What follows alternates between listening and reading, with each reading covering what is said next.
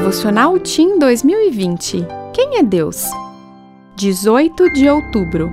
Segurança que vem de Deus. Em paz me deito e logo adormeço, pois só tu, Senhor, me fazes viver em segurança. Salmo 4, 8. Assustado, Guilherme abriu os olhos. O coração estava disparado. O quarto estava todo escuro. Que pesadelo terrível! Parecia tão real.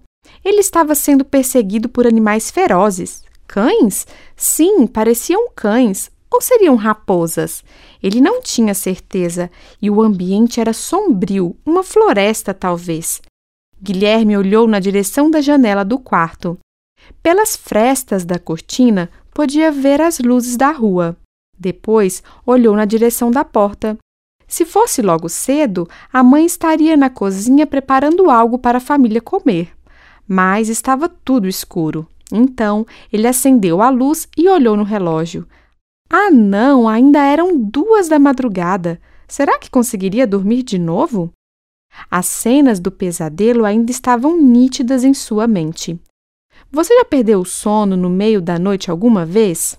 Se sim, possivelmente porque estivesse preocupado com algo ou com medo de alguma coisa.